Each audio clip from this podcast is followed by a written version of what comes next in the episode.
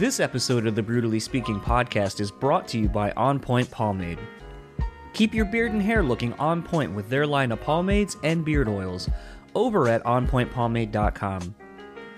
Use our code BSP15 at checkout and get 15% off your total purchase order.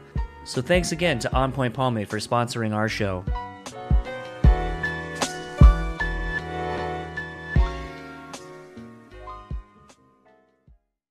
This episode is also sponsored by the Bean Bastard Coffee. Head over to thebeanbastard.com and pick up any one of their delicious hand roasted coffees.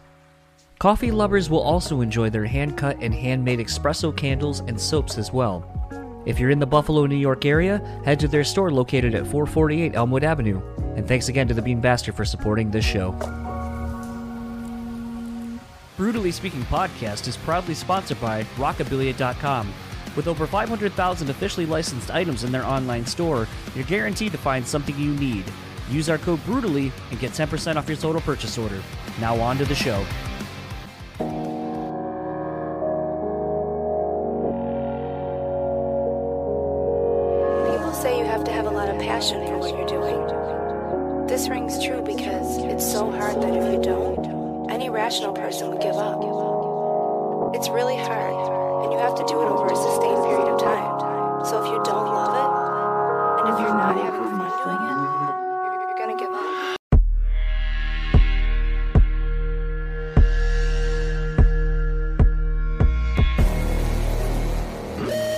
What's up, everybody? Welcome to another episode of the Brutally Speaking podcast. I am your host, John, and this episode's guest is the returning Will Putney uh, of Fit for an Autopsy of End. Uh, he is a Uber producer in his own right uh, over at Graphic Nature Audio Studios. Uh, he has done the last two Every Time I Die records. Uh, all the Knocked Loose records, uh, has worked with Body Count, has done so many countless great, amazing albums that have come out over the last uh, decade or so. And it's always great getting to talk to Will because he he just does so much. Uh, and something else, something that I found out new about him actually is that when he is done recording, uh, his his idea of you know downtime is just literally doing nothing, which when a lot of people say they do nothing, it, it's like oh I do nothing. I'm gonna go ch- catch up on this video game or this movies, you know these movies, these TV shows, this whatever. Basically all the things that you have kind of thrown by the wayside while you've been working tirelessly. And for him to just be like, no, I get away from everything and I literally do nothing. It's like, that is, it's really interesting. Uh, I was not expecting that answer. Um, also, speaking of things that I was not expecting, as of when I'm recording this, I, uh, got the news yesterday. Uh, Every Time I Die is no more. As of right now, uh, it seems the band, uh, everything's played out the way it's played out um, between basically the band and Keith. Uh, and it's it's kind of a sad day uh, that you know one of my favorite bands is, no more. Um, and it's really weird because I feel like you know they've been on such an upswing the last couple of years. You know, with um, really, I mean, to me, it, it's always been an upward trajectory. But I think commercially, I think the band has kind of uh, gotten to this next level. You know, between Low Teens and Radical. Um, you know, both records that Will produced, and it's just crazy to see that it, it's come to an end. You know, I would be kind of remiss if I, I didn't say that I kind of saw the writing on the wall. Um, the vibes in Buffalo were a little weird um, to me. Uh, there's some things that you know I'm not going to go into detail about, but there is some things that were said by people, and uh, the vibe very much seemed to be that those were going to be the last couple of shows. Uh, friends of friends of friends uh, in the know uh, had kind of been telling me things as as they were panning out, and it was, I guess, the Buffalo trip was kind of my my farewell, my goodbye. Um, and I guess in that sense, I got about a month head start on everybody else. Um, so I think everyone else is kind of having the same reaction I did, um, but I've kind of had to. I kind of got to say my goodbyes, and I feel like that's the weird thing. Um, I feel like that's the thing with with having lost close friends uh, and family in the last couple of years.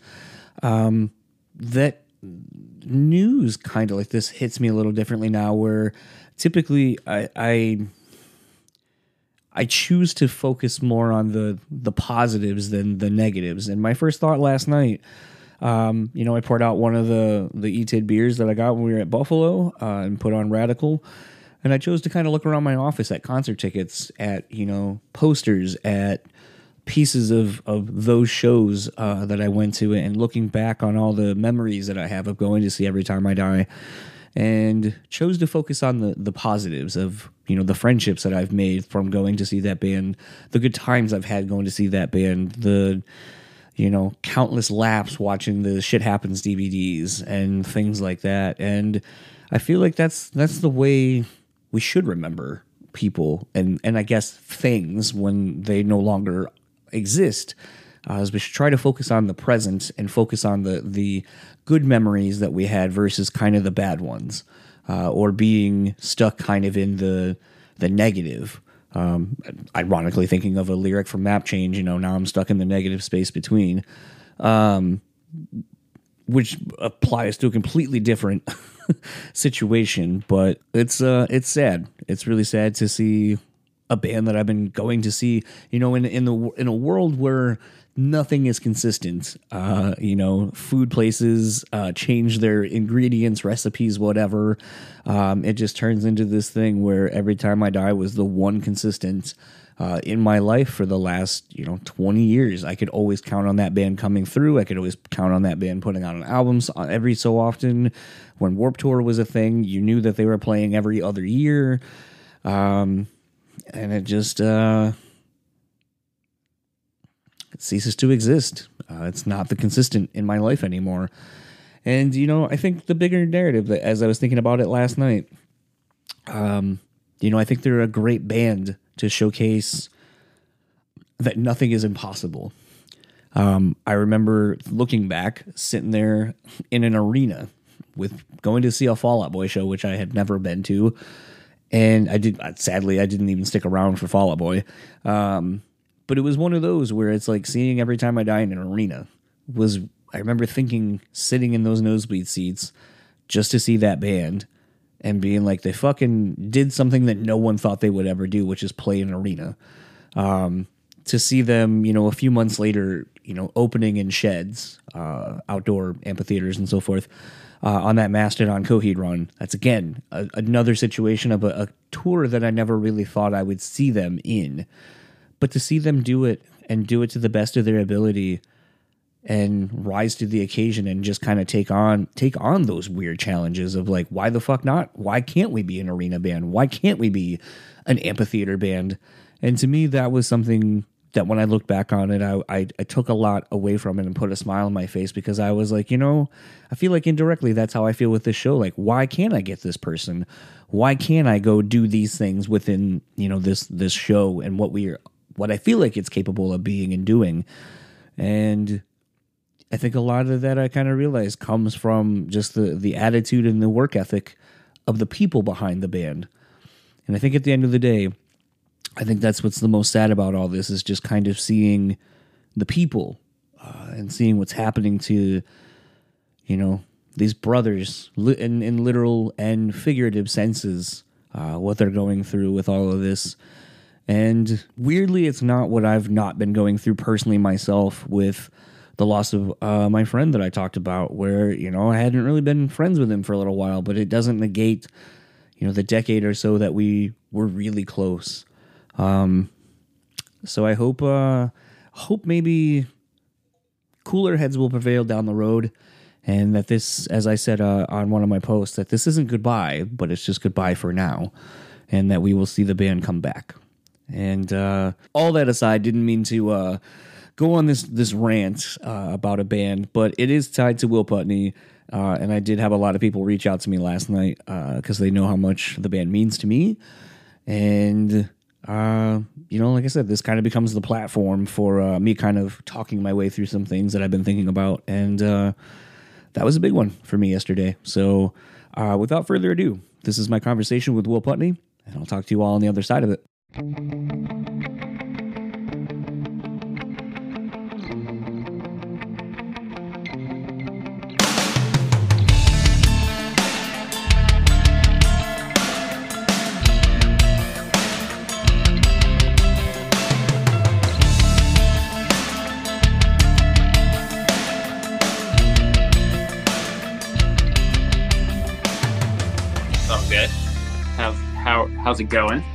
Uh, we got nine inches dumped on us yesterday in the last like 24 hours. So that's Wow, where are you guys? Uh, I'm in Grand Rapids, Michigan. Oh, okay, yeah. So you got it pretty bad. We got like two inches. Darn. Yeah. I think I got that in about 30 minutes. yeah, we're we're okay over here. uh, how's your move going? Good. In the middle of it right now, and uh, just unloading some boxes. So could be worse. How long does it take to to move a studio like that? Um, it's gonna be a minute. I mean, we got it all. We got it all over here in two days. Now, organizing and building everything's gonna take some time, but you know, it's uh, it's a slow process. Should should be all right though once we're done. It's always it was funny because like when uh the publicist was like, "Oh, we're still trying to get a hold of Will," I was like, "I mean, I could totally see him not answering an email for a hot minute with moving a whole studio." Yeah, it's cool. we got it. We got it done. So all Yeah. You know, you know that kind of brings up something kind of interesting to me because it, and I might have this wrong or have read this wrong, but you're moving the studio into your house, correct? Um, so this is a drum room that um uh, two years ago I built out my like main studio. I was gonna put a drum room on the property, but then um we decided, you know, the the studio that I had previously worked out of had two other engineers, and uh, we had decided like, what if we just relocated that home that whole place, and it was a similar setup where that's a shared drum room that we all use, and then um, Randy and Matt, who make records there, will just continue to work out of there as like their main spot. So actually, now I'll kind of be working back and forth out of two spots, but um, yeah, we're really excited about it. Because I was going to say the question I was going to have if, if you were moving kind of everything into literally your house was going to be how would you find separating work and your like home life at that point when you literally kind of they coexist? Um, it's easier for me not to have a commute, you know, and then um, a lot of the stuff I do, like mixing and things, where you know, if there's not a band around, um, it's like a really easy workflow now because I could, you know, kind of pick my hours, and I don't, I, I can be around more at home when I need to be. Um, yeah, I, I wasn't sure how I would like it, but I've been doing it for a minute now, and it's actually been great. So. it's always interesting because you, you you know they they have all these studies you know like you know don't put a tv in your bedroom because when you go there the whole point is to go to sleep not to be entertained or to do other things that get your mind active and and all that so it's just kind of weird when you kind of start seeing people that are like i find that the work person like work work uh personal life balance actually is a lot easier to maintain with even having all of my work literally contained within my house Yeah, I, I don't have any issue with it. I mean, I had a home rig for years before this anyway, and um, you know, the hours aren't. It's not a nine to five job, so being able to kind of pick away at stuff at whatever time, and you know, removing a commute from schedule, it's definitely just giving me more time in my life too. So yeah i guess that's always a, a good benefit um you know something and i have it written down so i don't misquote this um but the bio for the the kind of epk thing or the presser that we get um was really interesting just the way it started off uh you know sta- stating uh, survival depends on evolution. As conditions change and tides turn we must change with them in order to stay one step ahead of the on ahead of the coming challenges. Um i felt like that was such an interesting first sentence before I even listened to a single note of the new album because I feel like it can be, just be applied to so many things outside of even writing music, but just life. Um, so I kind of wanted to know where where did that quote come from, or where did you find that, or whoever you know put it into the EPK? Yeah, I think it was part of the bio that we had written, um, and I feel like it helps. Sort of, it's a it's a, it's a quote that sort of describes, you know, what we try to do with our music, but also what we try to do with our life, and also sort of the message that's within some of the music. You know, obviously, Fit is a very socially aware band, and there are guys in my band that um, are involved with what's going on in the world. You know, and um, we we put those thoughts into our music the same way we you know talk about them in our life and stuff and i think it's something that's always been a part of you know especially in recent years it's always been a part of why i like to write music for the band and and um you know there there are songs you know a lot of a lot of what we do lyrically is sort of for lack of a better word like awareness raising you know with with things that we think are wrong with the world and stuff like that. And I think trying to stay one step ahead of those things or at least being part of the solution and not part of the problem is definitely something we all try to do. So I don't know. I feel like it just, um, I didn't give it as much thought as you did, but I thought, it, I thought it was a cool way to kind of enter and kind of enter a little bit of a description about, you know, what's involved with the core of this band. Well, I think you know the bigger couple talking points to it were were, you know, I feel like you as a producer, where you know you're constantly filling your schedule with just work, and so you can have the luxury at times of looking so far out beyond where most of us would, and kind of be able to. I guess kind of plan accordingly for like, okay, this is like how this is going to be. This is possibly my full year already pre planned out. And you're kind of you know, seemingly working with bands that are constantly changing the heavy music spectrum. I mean, like literally today, just like 20 minutes ago, I just got this. Oh, look at that. And it's one of those where um, you know, like that was a very different record for the band. And, you know, I remember Brian when he posted about the first single in the video uh going out, you know, was like it was kind of scary to write a whole theme and a concept and, and kind of all these things. And would people kid or would they be like nah fuck that we ain't doing that and i tend to find that you seemingly work with a lot of bands that big risk uh high reward kind of scenarios and i just kind of feel like maybe you you know the the statement you kind of put out with your record is kind of maybe your mantra of sorts even in your work life yeah well i mean i just i like working with bands that challenge themselves and me creatively and want to do things that are unique and original for them, you know, and I think it's always a part of whether it's with the with Fit or with some of the other projects I work with. Um, I'm always interested in like kind of not being the the follower band and being, you know, the artist that makes the record that connects with people and and um, sort of steers the course for what's what's happening with heavy music. So it's definitely like um, I get excited about those projects, you know.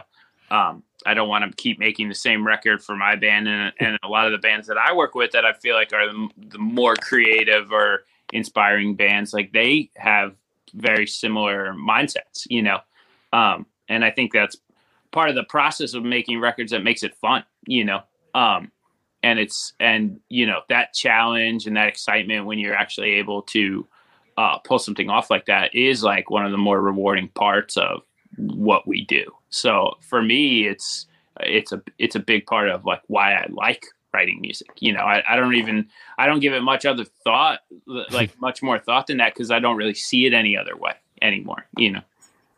I just think from you know from from my perspective as as a fan of music and even you know the heyday of you know you would buy something because you know the like Ross Robinson produced it or because it was on such and such label or whatever that credibility and familiarity you you the trust actually i guess that is earned by people kind of rewarding the artistic process of made, making something new and, and just feeling like you're a part of it you know i think some of us of a certain age can remember the first time hearing like that first Korn record or you know even slipknot's first record and just that raw vulnerability to it and i feel like at this point you know you have now entered into that same breadth of of talking about some of these producers who make kind of life changing art for people.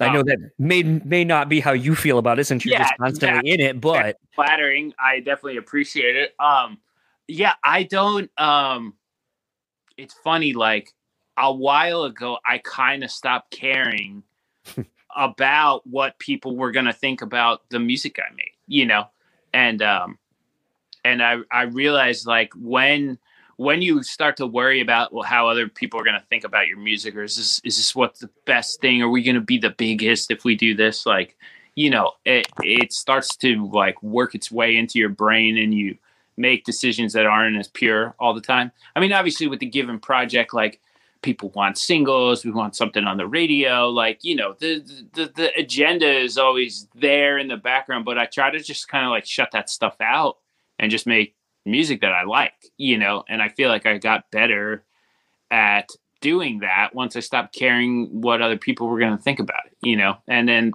a lot of my favorite bands that I work with, they don't care at all. They just like do exactly what they want to do, you know?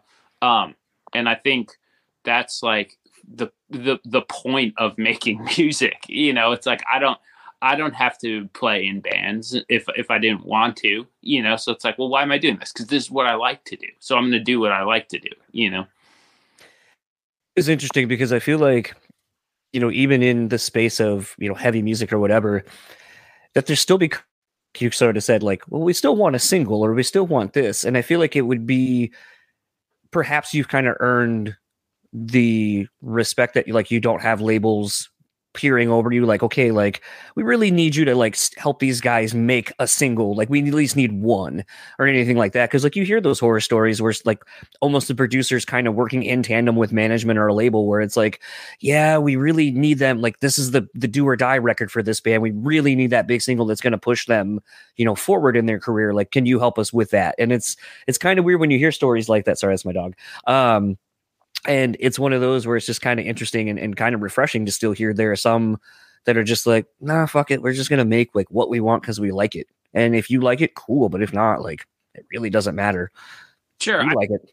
you know obviously i've been in that scenario where i'm making records and there's a label and a manager and everyone's concerned about getting a song that connects a certain way or works a certain way. So the you know i've i've done those projects and and and i've had cool success with that. And and there are plenty of bands you know that are in that landscape of of like the heavy music world where that stuff is a priority and impo- and more important. Um you know it's not the it's not my first choice of what i like to do but i i still i still understand that side of the industry. Um it's just like more when it comes to some of the stuff that I feel more creative, creatively satisfied with has been like when we just don't care about those types of things, you know.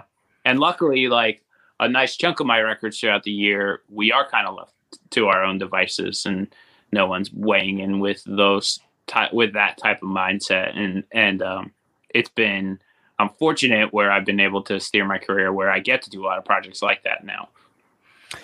You know, as you were, as we've kind of been talking about the careers and just kind of like being able to do what you want in kind of a genre that's not necessarily the most uh viable for like radio airplay and so forth.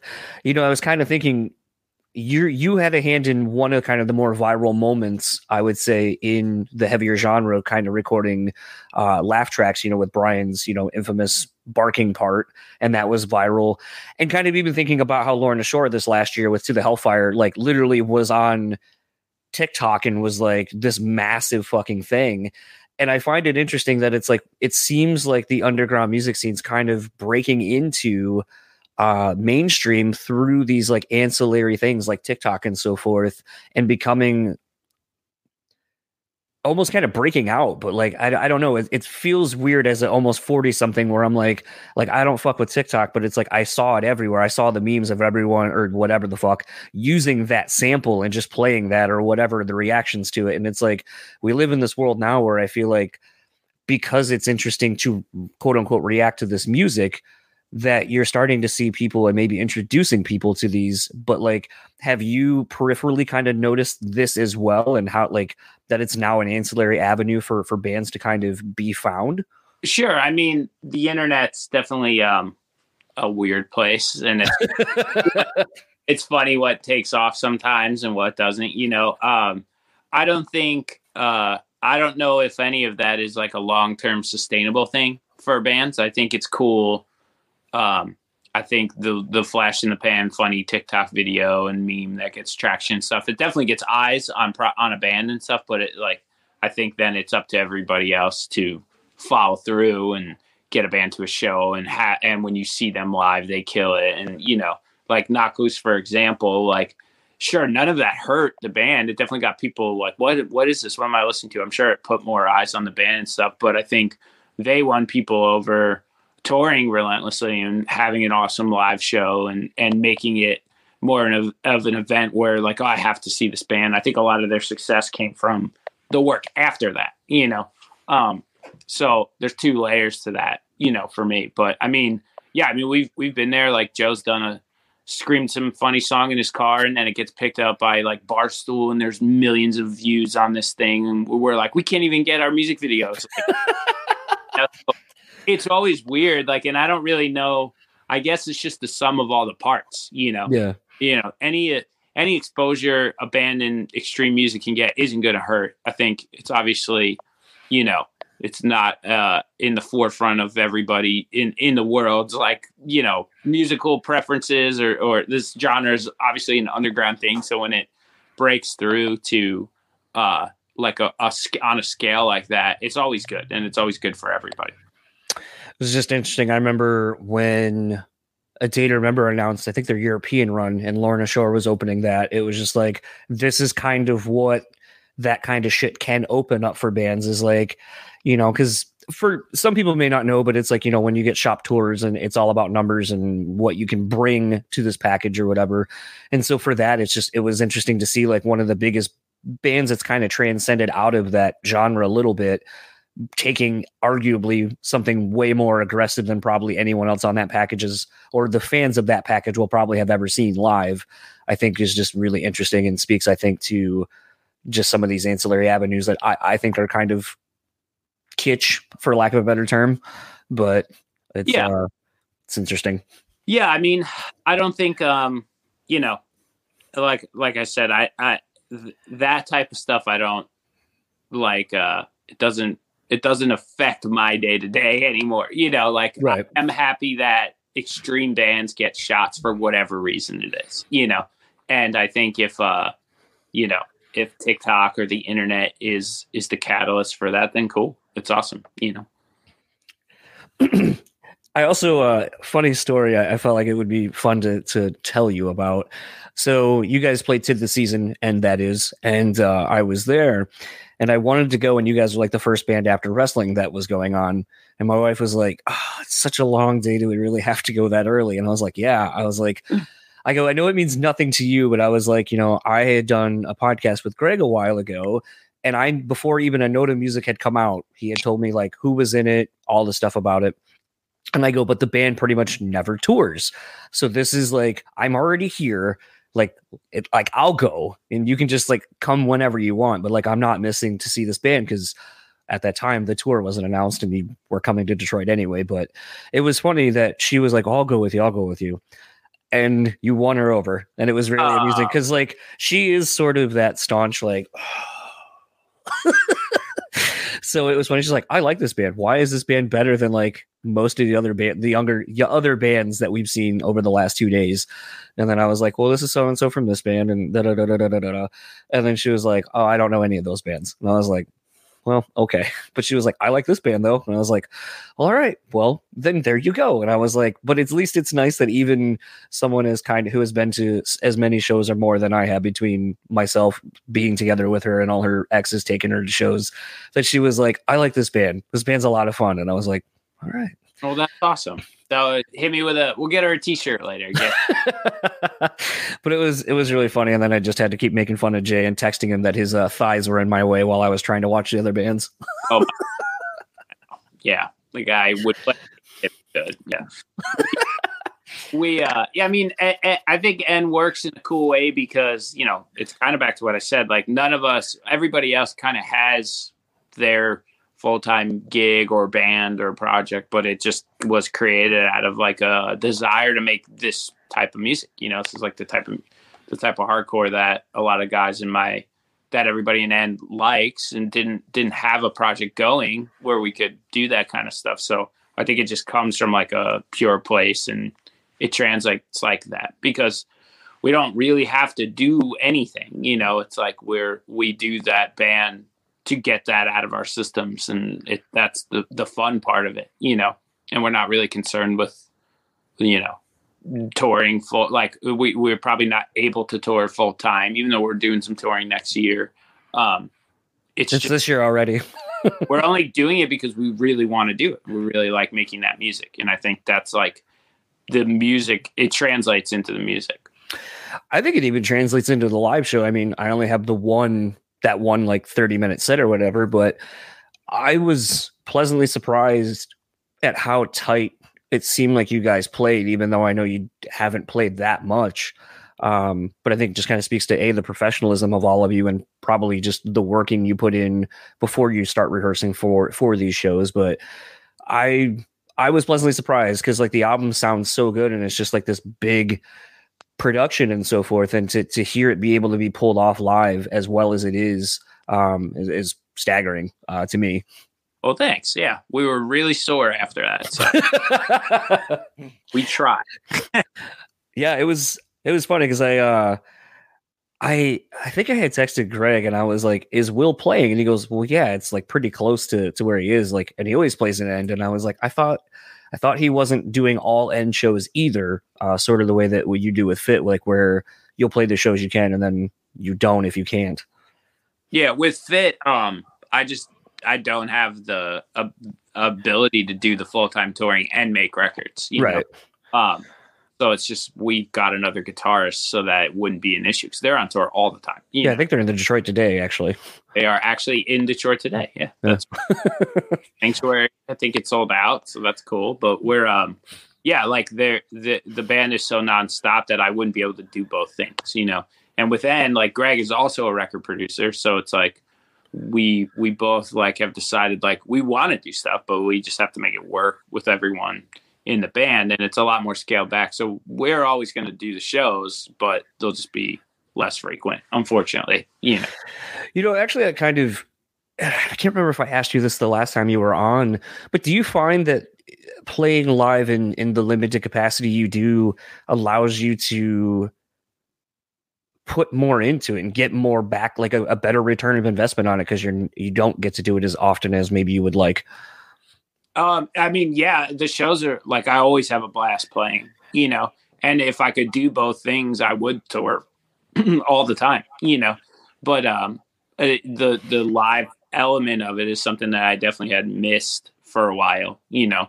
And part of doing End again was so I could have those experiences again. But I love being out there and seeing new bands and meeting new people and stuff. Like the studio can be very uh it's very in the fishbowl at times, you know, because I'm I'm kind of here every day and I don't get out a lot. So it's it's nice to actually see the country a little bit, meet other people that don't that aren't in my just small circle and and uh and like have some fun with it. So it it, it is a very rewarding experience. Actually, I guess that's that's kind of a question I've not because like okay uh for example uh i know josh schroeder uh, a friend of mine is pretty much a hermit. Like he he works all the time and then he doesn't really venture out much beyond like his house really. Like he doesn't like when you see him at a show or whatever you're like holy shit you're here?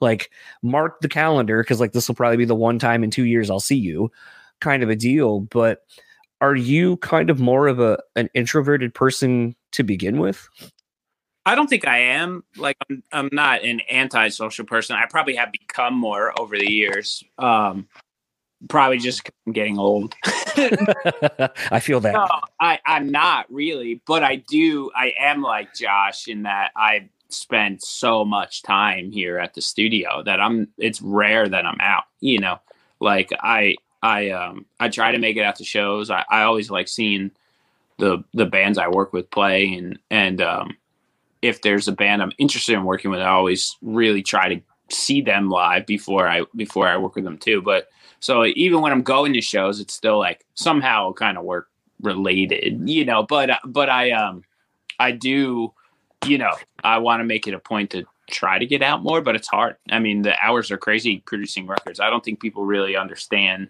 what that workload is like to do it on the scale that we do it, you know. Um, and even with like you know a, a, team like a team of engineers and assistants it's still long long days you know? Um so like yeah if i'm not at a show i wouldn't i wouldn't be shocked you know? Stuff to, i get i miss cool stuff all the time but yeah i think it's just part of the job you know? It's a lot of work but it doesn't always it doesn't really feel like work all the time either. So it's mm. like those hours fly by before you even realize it.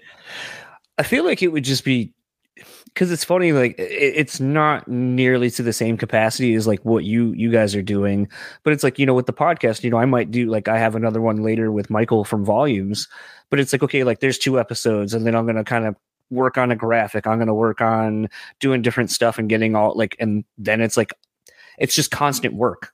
And then it's like you know i'm working today on finishing this week's episode and then like as soon as that's done i'm already working on the other shit and it's just this constant repetition of of that of just work to make a, a consistent output. And i feel like people don't understand how weird it is because i feel like it's same to you guys where you're like you're so pumped about this thing you're doing but then that's done and then you're just immediately moving kind of on to the next one and then you're excited about that. And you're sort of perpetually in your own world that only a very smattering of people understand like what's happening in it and when you try to explain it to other people and they don't have this near the same reaction or excitement as you do you're like all right well i guess i no one cares. So then yeah well, I mean, going inward with it. It's not for other people you know? Like you love your job and that's all that matters you know? Like i don't i try to explain to people what i do and they don't understand it and i'm like oh you don't have to. Like i like my job better than you do probably. Don't worry about it. That uh, yes i'm work yes i work more hours than you so uh, but it's still better than you. Um but yeah i mean i i don't um you know i i've never i think it takes people if you're not in this world and you're not and you don't make records you have no idea what we like what we're doing and how long it takes. And um it's hard to get people to understand that other than like I'll do it to a parallel to like uh, you, you see how movies get made. You know how long those take? like you know what the movie industry's like. You know, so it's like okay, so imagine that on just a smaller scale, but it's just me and not a hundred and crew and staff and you know grips and this and that. You know, so it's like yeah, production is hard to do it uh, right and endless. You know, um, but uh, you know I love doing it, so it's cool. I, I was kind of thinking more about, and you kind of hit the nail on the head when you were like, oh, maybe just getting older, so I don't want to talk or deal with people as much. But I, I kind of feel like there's a little bit of this this weirdness where, you know, at times doing this, I feel like helps me communicate better with people out and about, but also uh, because I'm so kind of in like doing this, I don't feel like people have as many don't talk I guess as much as we like I do doing this, or maybe you do in the middle of making a record and, and the conversations you have that are, are very uh, creatively fulfilling with people and kind of get your brain working. And I feel like maybe that's the, the the big disconnect I find personally is that I just don't I don't vibe with people maybe I guess that aren't that just want surface level bullshit, I guess.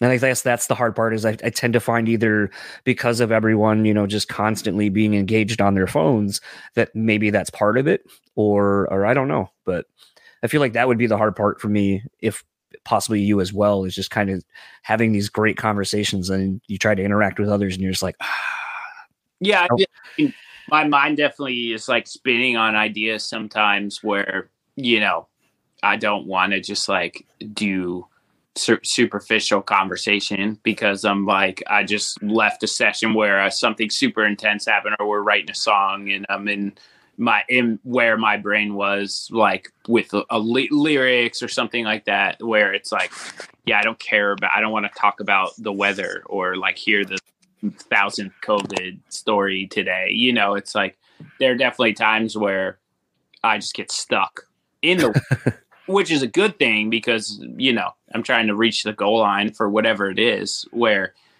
I'm probably not as interested in day to day conversations, you know. But um, when I'm not working, it's really nice to forget about that stuff because I do like the reset, you know.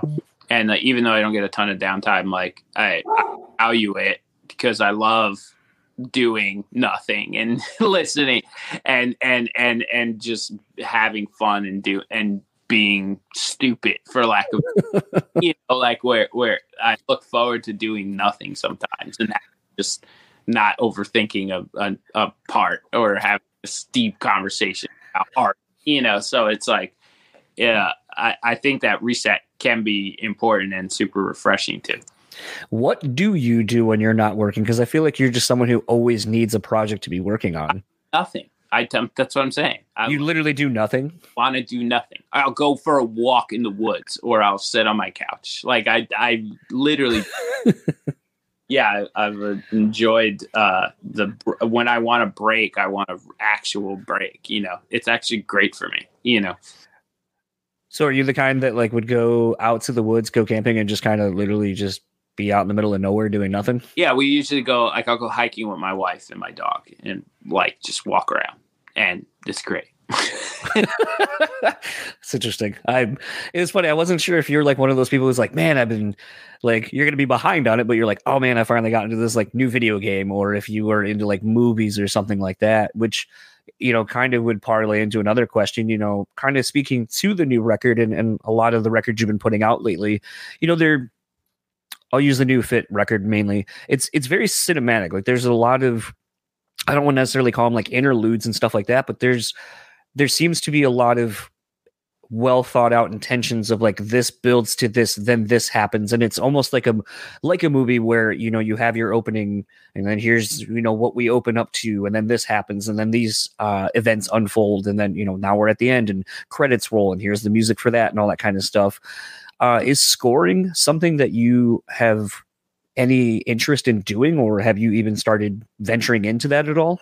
Yeah, um, there's actually a pretty good amount of that influence on the new Fit record. Um, I do, I am into that stuff. I, I'm, I'm really a fan of a lot of like some of the post rock bands that wind up transitioning into scoring movies and stuff, mm. like Mogwai and Explosions. This will destroy you, like those, those that style of like the way they'll paint the picture over what's happening on on the screen. You know, I I've always been a fan of like the band versions of that. Jonny Greenwood's really good at too, and um, I uh, I've definitely uh. I kind of like wanted to incorporate a little bit of that on the on the new record because some of that stuff's like it's kind of what I've been listening to more lately. Um, and it did and it did kind of get me interested in scoring a little bit. So I am actually talking to some people about like potentially working on some film stuff too, which which would be fun because I've never really never really ventured into that world, but I'm very highly interested in like all the sound design and work that goes into that stuff. It's a kind of a different approach to making music, you know. Um, and uh, I love the instrumental composition side of some of that stuff and the kind of freedom you could have with with it, even though you know you're kind of you are kind of directed by the film, but there's like I, I don't know. To me, it's like a different headset completely than like if I'm writing music for a band, you know. Um, so yeah, hopefully in the future I can I I will wind up actually doing some of it. Um, but yeah, it was nice catch on that because that was uh, that was I was definitely thinking about that with the Fit record. Like, oh, it'd be cool if we can. Wonder if we can do this, you know. Well, I think even you know I've only been able to give it about three spins total because unfortunately, you know, you have songs like Two Towers and uh shit. I was listening to it on my phone, so I didn't see the other songs. Like something something hate. Uh God, it's like track six or seven. But uh it's one of those like where when you're listening to it, it just it it lends itself to kind of a full album experience, an immersive experience versus just like, here's the single, or we're going to front load the record with the bangers and then the rest is just kind of whatever. And to me, when you, when you take, and I guess more importantly, because you've had the time due to COVID and not being able to tour and all that, that you are able to kind of make a, a lot more nuanced record that for those that want to be fully immersed in in listening and and finding out like oh, there's this cool sound I never noticed. Oh, wait, it comes back at the end of this, or oh, it's really interesting how the album ends and then the way it ends kind of is a perfect swell back into the beginning of the record. So it's a, a very uh, laborious uh, loop kind of of uh, how you can listen to this record. And to me, I, th- I think that's it's gratifying as a music fan, but I think more importantly, and you kind of touched on it a little bit in the very beginning, you know, it makes me feel like there's something more important being said, which unfortunately, getting these promo copies, I don't get the lyrics uh, to these records. So I have to kind of try to piece out what I can based off of the lyrics I'm hearing or song titles or whatever.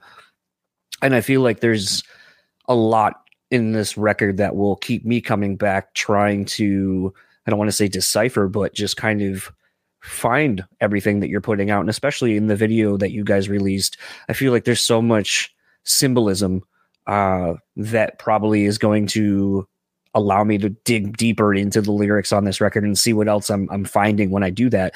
Very much like a good movie where it's full of Easter eggs, it's full of things. The more times you watch, you're like, oh, I didn't notice that that person's in here, and then they come back later in the movie and they're a big part of the the ending or whatever. So. I think that's that's the fun thing about music. If you actually give a shit about it, is it, it can reveal so many things if you're willing to take the journey.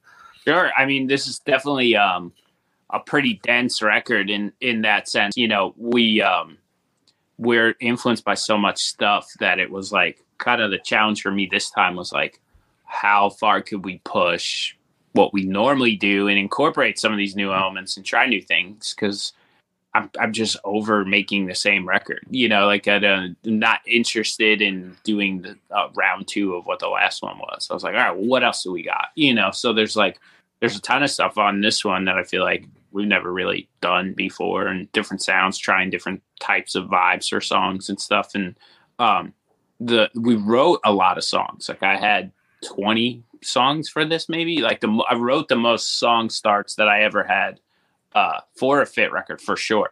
So it was like um seeing seeing what um seeing what works for um you know seeing what works in the context of like a whole album experience and what was going to be cool to kind of throw the dynamics of the record around. It was I was very conscious of it through the whole process, and it was hard to like narrow stuff down, get a track listing where it feels like the, like the right way and stuff, and even like picking singles, like this whole the whole process of this one because it is such a it turned into this like cohesive. This is the complete unit. For a while, I was like, it was like one big song to me for a while, you know, um, because I wanted all this movement and the arcs and the in the track listing and stuff like that. It it, it really was like I, I had kind of wanted to see it a certain way, you know.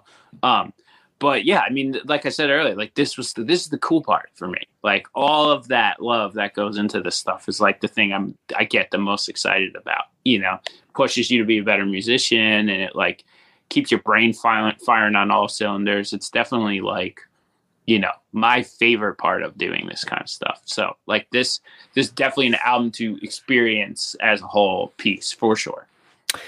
With this with that being kind of the case is there potential maybe where you play this record like in its entirety and, and end or even maybe because i'm thinking like there's a couple of parts where i'm like oh it'd be kind of cool maybe you get like a small like orchestra or something to kind of maybe recreate some of the sonics that are on it and kind of make it a, really interesting evening with kind of a thing and just kind of go really full bore into that side of this record and just really kind of making it a massive statement, I guess.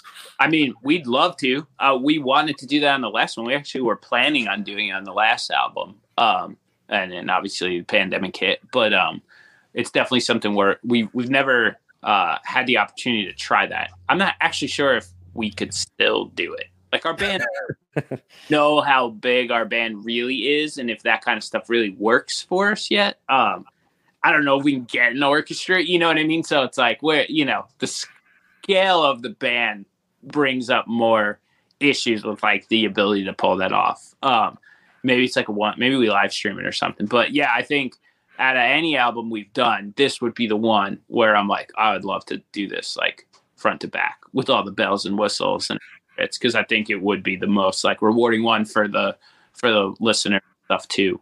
Um, so yeah, hopefully we get to do it, but, so that we get bigger and we can buy an orchestra and and, and give you the coolest. Experience.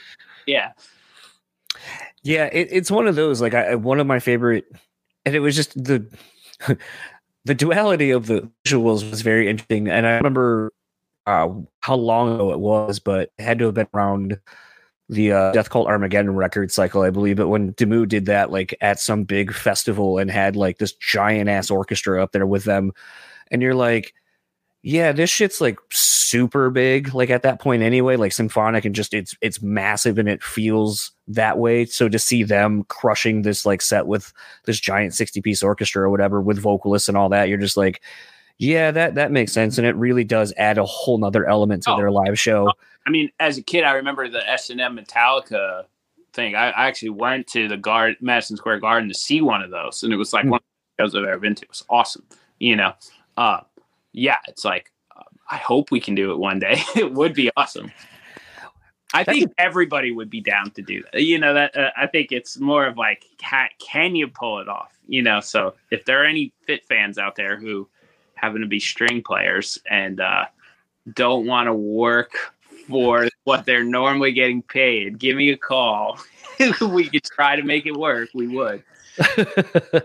it's always interesting. I, I feel like when you talk to people who have these big ideas, and that it kind of sucks knowing that you.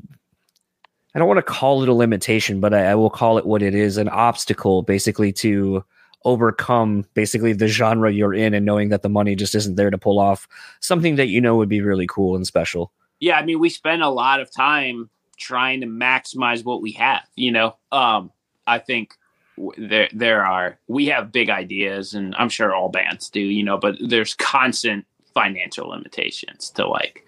All right, well, you can't do this, but how do you make it feel like this for a third of the price? You know, so it's like getting crafty at uh, getting your message across or your visual or like whatever whatever that impact needs to be you know within the constraints of the budget you have. And, and it's a it's a real it's the big challenge every time you know and it's not the challenge that is the most fun part. The, as, like how the the music side of it is the fun part for me. And then when it when that's done and then we have to put it all that together afterwards and the budget isn't what you know ideally you wish it was. That's the part where it's like okay now it's stressful for a second you know.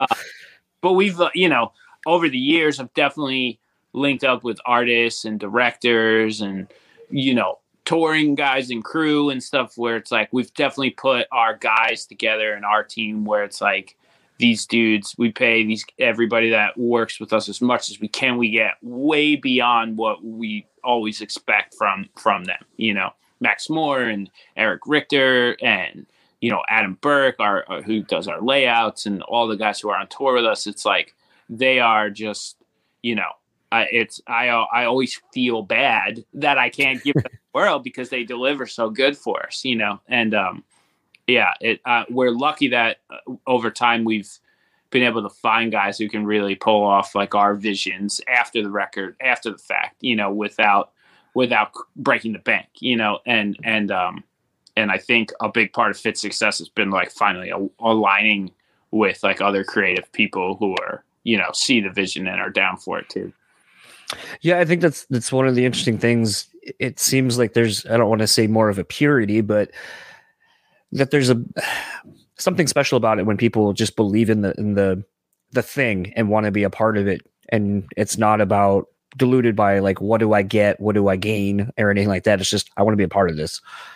Yeah, I think you know, we've never been one to have to chase people or convince people to work with us. You know, like if if people aren't excited about um, working with us no matter how talented or good they are or, or or what service they offer that we really need we always like kind of go and look for another option because we want people who really understand what we do and are excited about it the same way we are to be the one to work on these projects you know um, whether that's a label or a director or an art guy the guy's going to go on tour with us like if they're not if they're not if we feel like it's something that we have to twist their arm into doing, we're like, yeah, let's just go find someone who's stoked to work.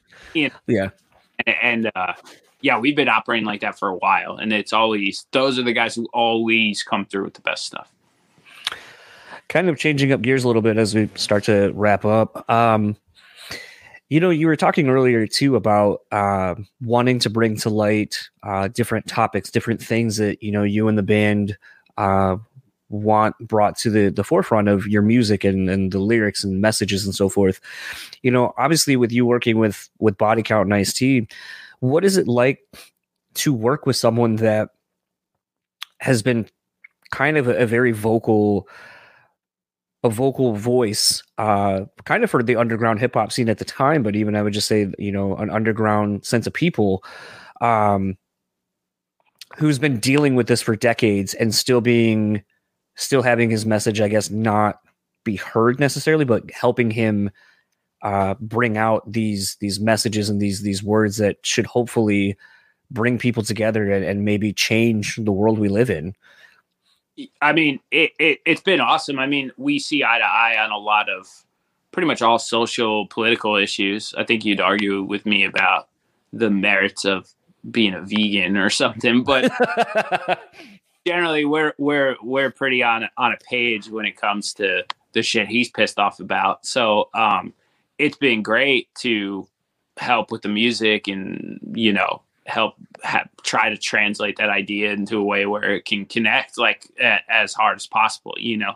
Um and and it comes from such a pure place with him too because he's like he doesn't have to make music at all you know? Like the guy is obviously massive successful and massively successful movie star tv star but this is like things that he feels are important to get out into the world and like that's why he does the band and that's why uh, like I had said earlier in the interview, I'm so excited to be a part of projects like that, you know. So it it comes from that. It comes from the right place, and and I think it's very inspiring to work with somebody like that who, at this point in his life, still wants to get these things out into the world. What is it like? You know, because being a fan of hip hop and, and being a fan of you know documentaries and so forth, you know some of my favorite moments are like when you watch uh, Jay Z's like Fade to Black, or even like when he's making the Black album, um, and you know he's doing you know 99 problems, and he hears that beat for the first time, and then he just goes in and he spits like that first verse and shit, and you're just like, and even Rick's like, whoa. And he's like, Yeah, I don't know. Like, I just, and then he just kind of keeps going with it. I don't know if Ice is more of the kind to write something down, but I feel like that same kind of mode where like maybe a lyric will come and he, he's ad libbing or freestyling for a second, and then you're just like, yo, that. Oh, for sure. What yeah. is that? Let's he's, do that. Uh, he's definitely like a hip hop guy when it comes to lyrics. Like he he writes to body count like it's a, like it's a beat, you know, and yeah. uh, we're always like in we we find this middle ground where like I have to be like um this is still a band. Like like I know it's weird to rap over these parts but like this is still like a an important part of this uh, this world and then his, his world like he has to be like hey you gotta you gotta make room for me here. We gotta do this. We gotta change this beat a little. Like this is the flow you know? So we always we go back and forth on like that balance that makes a body count song a lot. But he'll come in, sit with a pen, write for a bit, fuck around sometimes with just you know some ideas with that like off script, you know, for lack of a better word, and and uh yeah, it's when he's like once he sees it, like he's got it. You know, once the I once he sometimes it just takes a sec, but once he has the theme or the idea, like it, it it goes fast. All the best body count stuff are like instant, like where he's like, I got it. It's gonna be like here it is. You know, like when when he has that vision for stuff, um, it's like almost immediate, and then it's done. You know, so it's it's really cool. Um, it's it's awesome watching that from like a such a you know, veteran lyricist, like how once it clicks in his brain, how quick it gets there. You know, it's it's it's it's very inspiring to watch. It's like, damn, it takes me so much longer. I got to know, uh, you know, because some of the production on on those records, I know, you know, someone like people like Doc Coyle and other people will submit uh, tracks to be featured on body count stuff. So I know it is a, a, very collaborative effort, and I know Ernie C has talked about how sometimes you'll be like, "Hey, man, I got this part," and he'll be like, "You can play it." yeah, we're, we're pretty open. Like it's all best idea wins, like best song wins. Whoever does the thing the best does it. Like it's very laid back they're yeah. in that sense where it's like, just make it cool. Like, call some people, get some riffs. I'll throw some stuff in. We'll write some songs. Like, if you, I probably better than you, so I'll do that. You do that. Like they, it's just relaxed in that sense. Like they're more. I think their eye is on the prize in a different way. Like they're more focused on like, we just wants to be cool, you know. And uh, yeah, it's funny when I work with younger bands, it's like a totally different, you know, first time in the studio kind of bands. They definitely don't have that vibe. And and it's like over the time you realize like, hey, whatever's the best song or the best idea is the thing to do. Like that's what that's what translates to the real world. That's what everybody eventually, you know, the the takeaway is the song in the end and how it connects, not how it, how you got there, you know. So it's like uh, I think a lot of people have to realize like no one will ever know what Yeah. you know they're only going to see the the end result of this. You know, Well, the question I had for it was because I remember getting Carnivore and I the opening track with the the roar itself behind Ice's vocal. I was like, that is so fucking cool and what a great idea, but it's kind of campy at the same time. oh, it's so campy. We love. Whose idea was that? we tried like a scream and we tried like a dinosaur. I was just, like stealing movie like yells. Like, what's the Godzilla roar? Like, I forgot what we landed on. Might be like a tiger or some like some kind of B movie monster thing. But we're like that. Okay, that's the roar. I had just a whole session of roars, and it was like like hearing some goofy ones over it and stuff too. And it was like, yeah, we just wanted. I mean, it's the sound of carnival. You know, we're like, all right, we need the roar. What's the good? Let's find it. You know, um, but they always they've always had that good high entertainment value. Like it's serious, but it's supposed to be fun. Like they do this because it's fun for them. Like that's that's that's half the reason body count is banned. You know, like they want to get important messages out, but they also want to have fun. You know, and it like it just the the those elements and ice being an entertainer and understanding you know why things work in the real world like you you have to you have to keep it light at times you have to be serious at times it's just the dynamic that makes that band such a unique thing you know so it's like we don't shy away from the cheese i think there's like there's some sound effects on those yeah, there's yeah. Well, I mean, you have the fake uh the fake robbery, which is also my favorite. Yep, we do have our fake like voiceover moments, the scripts and stuff like that. I think I'm a cop on one of the songs. cop in there. Yeah, there's always there's always fun stuff. I've got a there's a breakdown that's just made entirely out of gunshots on one of them. Yeah, on uh this is how we or this is why we ride. Yeah. Yeah, Yeah. that was so fun. Like, and I know that's Doc's song, but man, the first time I heard that and didn't know that, I was like, this is a fucking banger. And we had it. I was like, hey Doc, what if this breakdown is just guns? but yeah, I mean, we you gotta it, it is legitimately fun. Like it's guys having fun making music, and it's like it's just the best record to make in that sense. Yeah, I'm very much looking. I know Ernie said on the Jost episode he was just on that you guys are already working on the, the follow up, which is weird to, to say. Like we went so many years in between body count records, and now there's it just every like two years you get one, and it's fucking great. pandemic kind of took the wind out of that one a little because they couldn't do much. So it was like just like everybody else out there. Well, maybe we just get into another one. So we're we're cooking up some new stuff now. I'm uh it was funny. I don't know. I don't remember seeing I feel like I saw you during ETID set, so I would imagine you were there during Ice's set at the the show. Yeah, I was uh like side of the stage. Okay. Um all I saw was Coco and uh his kid and somebody else from where I was standing. But I was gonna say it was funny because like being in the crowd, you know, this is my second ice rap set that I've seen when he was here in town doing an NWA show. Um and it was one of those where I remember like leaning over to my wife because I was like, I don't I feel like the the kids in here have probably never really been to a, like a legit hip hop show. Like not like you and I, like where we've seen like, you know, Naughty by Nature and Slick Rick and Eric B and Rakim and like some of these other like, you know, basically all the names Ice later said that night where he's like, I stand, you know, on the pillars behind these people. And it's like, I've seen all those people. And then, but it was weird because like one kid's like trying to mosh and I was like, not the vibe, dude. Not the vibe at all. Yeah.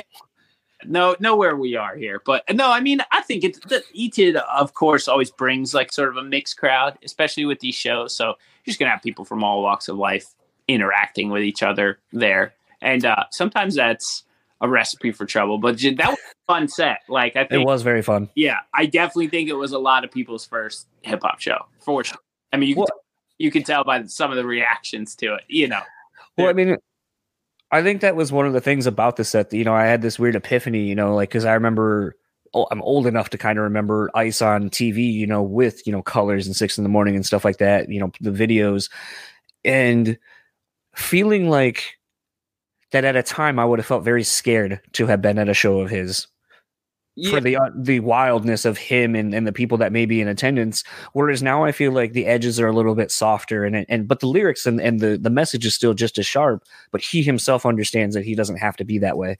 Yeah, I think um I mean, he's grown over the years to realize like there's a certain audience he's playing for, and he wants to give them the he wants them to have the most fun and give them the best show possible that for them. You know, so like pointing machine guns at the crowd and scaring everyone. Probably wouldn't fly in Buffalo at the old Etage. You know, he's always been a man playing the audience and kind of putting together shows that I think work the best for for the given crowd. You know, um, he'll do different shows though for sure. You can definitely catch him on other tours, and and it, and it's a different vibe, you know. But um, you know where he's in at where he's at at life too. The guy's just he's just having fun. He's just happy and and kind of out there with his buddies, his his DJ and his crew and stuff are like the guys he came up with as kids. You know, Yeah. they are telling crazy stories about when they were teenagers and stuff. So he's like he's out there having fun. He wants everybody else to have fun with him. You know. Last question for you before I have uh, you plug socials or anything. You know, with someone like Ice, you know, I constantly, you know, when he had his podcast, you know, I loved it because I loved, you know, the daily game and the stories and the wisdom that he bestows upon those that are willing to listen. You know, being in such close proximity to someone like that, I feel like you probably have gained so much life wisdom from him. Um, what is something maybe that you can end this with you know that is has impacted you and maybe would be a good uh, message for others to kind of take into their their daily lives I think he never let success go to his head, and I think uh, on any scale, that's what will keep you going and keep you in the good graces of people. You know, I think a part of the reason why Knocked Loose has uh, expanded and grown to the level have is because they're like nicest, most humble kids in the world. They put on people from the hardcore scene, local bands. They put them on shows on their tours. Like they're always pushing the younger generation forward or the smaller bands forward and giving people a minute, to, sh- like their time to shine and stuff like that. And uh, I think it makes people root for you, you know. And it goes two ways when you become a successful musician. Like you're that guy, or you're the other guy. who Turns into a prick, you know, who thinks they're better than everyone because they just happen to be the band that's selling more records or this or that right now. And it's like all this is short, man. Like this, this, it, it, it's like the that wave of fame and success and stuff could disappear at any minute, you know. So it's like staying hum- a little more humbled in that sense, and you know, helping younger people up like with you, like is not only like is the right thing to do, but it also like you know it kind of builds a foundation for you to have these connections with people long term, you know, and be a respected artist that your peers like, and be someone that the younger generation roots for. And I think that gets lost sometimes, and it was never lost on Ice you know, and it, and it's not lost on a lot of the younger bands that I work with, you know, like Knocked Loose being a great example of it. So it's like I've definitely I didn't know what type of guy he was going to be when I met him, and I realized he is just like that, you know, and it's why he's part probably why he's a successful guy. Everybody likes the guy, you know. It's like so. Don't be a dick. How about that? There's my. There's the words of wisdom. there you go and uh lastly where can everyone find you or anything you'd like to plug online Um, what am I plugging? What are we plugging? Uh, Fit for an Autopsy has a new record coming out January 14th on Nuclear Blast. You can pre-order it now. The band's on tour the next five weeks through the whole U.S. We'll be on tour in Europe in May. Some plenty more coming from the band once um, pandemic rule stuff shifts, and we'll be in other places of the, of the world as soon as we can. You know, um, End's got a tour coming up in March that I'll actually be on. Um, March 10th, uh, March 4th to the 24th or something like that. We'll, we'll be uh, in some select cities throughout the U.S. and um, there'll be some more stuff from us this year too. So if you're an End fan, keep an eye. And then, yeah, I'm just Will there. Feel free to follow if you want to see more studio band whatever content. You know, everyone's a content creator now I'm not. I'm not. to be fair, I'll share the record if you want to keep up on the record that I'm posting at the occasional dog photo. I'm your guy. fair enough well thanks again for taking the time it was always always been a pleasure talking to you and uh looking forward to hopefully catching and uh when you guys are in detroit in a couple of couple months Awesome. Hit me up. We'll get you on the old guest list. And thank you for having me again, man. yeah absolutely All right, man. Have a good one. You too. So that was my conversation with Will Putney, again, a fit for an autopsy, who just dropped their newest album, Oh What the Future Holds, out now via Nuclear Blast Records. This record is just fucking crushing. It's so atmospheric and, and so cinematic, the whole thing. Um, and I know we kind of talked about it in the chat, just, you know, the time that the band had to really kind of add little nuances, add kind of these these textures and, and scoring elements to the album that really kind of makes it feel like a full record, not here's some songs, we put them in an order, we're good. Um, this is very much a complete thought out piece of music. And what's actually interesting too is uh, I've been noticing a lot of people commenting on it. But Will posted a video uh, the other day on his Instagram of the bongos, quote unquote, that start off uh, a new level of hate. Uh, is actually someone petting his dog's like stomach, uh, kind of like percussively, like kind of tapping on it. And they mic'd it up, and that's actually what you hear. It's actually those aren't bongos; uh, those are actually his dog's rib cage. so uh, that was an interesting tidbit of information to come out of uh, Will's Instagram recently uh, about the record, and I really wish I would have seen that beforehand because I would have loved to have talked more about where the idea even came to do that. Um, but I think that's what separates a lot of the, the great producers uh, from and the, a lot of the great musicians is just thinking outside the box and, and kind of being more abstract. Um, and I guess that's sort of what having the time uh, when no one's expecting you to put out a record or it's not due at a certain point. I guess that's the fun of it is you can kind of take chances uh, and do something a little more, uh, like I said, abstract, I guess, for lack of a better term, and just kind of do something that kind of pushes the boundaries of, of what you could do. Um, so that I think that's my favorite because uh, I remember listening to that record and being like, "Man, these bongos are fucking crazy! Like wild." I wouldn't have thought to put that on there, but obviously it's not bongos; it's a dog, and I probably would have done that too. And now every time I pet my dog and kind of do the same thing, like where I'll pat her stomach. Uh, now that's all I can think of is just like I wonder if I could make a song out off like my dog, like petting her and patting her and stuff like that. So shouts out to Will and the band for doing that. Um, but gonna wrap this episode up uh, just because the intro was kind of longer. Um, if you would like to keep up with Fit for an Autopsy, it's pretty simple. You can actually go to ohwhatthefutureholds.com. That is the landing page for Fit for an Autopsy. If you would like to keep up with them on Facebook, it's at Fit for an Autopsy Official. Instagram and Twitter are simply Fit for an Autopsy. Uh, if you would like to keep up with Will, you can find him on Instagram and Twitter at Will Putney. And um, yeah, uh, again, go pick up the new record, go listen to it. Uh, it is really fucking good. Uh, already very quickly becoming uh, this year's album of the year contender for me. Uh, and if you would like to keep up with this podcast, it's simple enough. Go to brewspeakpod.com. That is the landing page for everything this podcast. Uh, you can also see some other shows that we support, as well as uh, the sponsors that support us here at the show. Uh, we would love to see you support them if you're able to. We're going to run that down real quickly. Rockabilia, go to rockabilia.com, use our code brutally, and get 10% off your total purchase order. The Bean Bastard at thebeanbastard.com. And On Point Pomade, use our code BSP15 and go get 15% off your total purchase order. I want to thank all of our sponsors again. And in conclusion, for this episode of the Brutally Speaking podcast, I am John. And join us next week where I have Robert Meadows, formerly of A Life Once Lost, joining me. We did that a while ago. Uh, I'm not going to spoil how that ended, but we, I will say, we have been trying to reconnect uh, to make that, uh, to finish things. Um, but it is a wild episode, and I think you're going to be thoroughly entertained. So enjoy that, and I will talk to you all next week.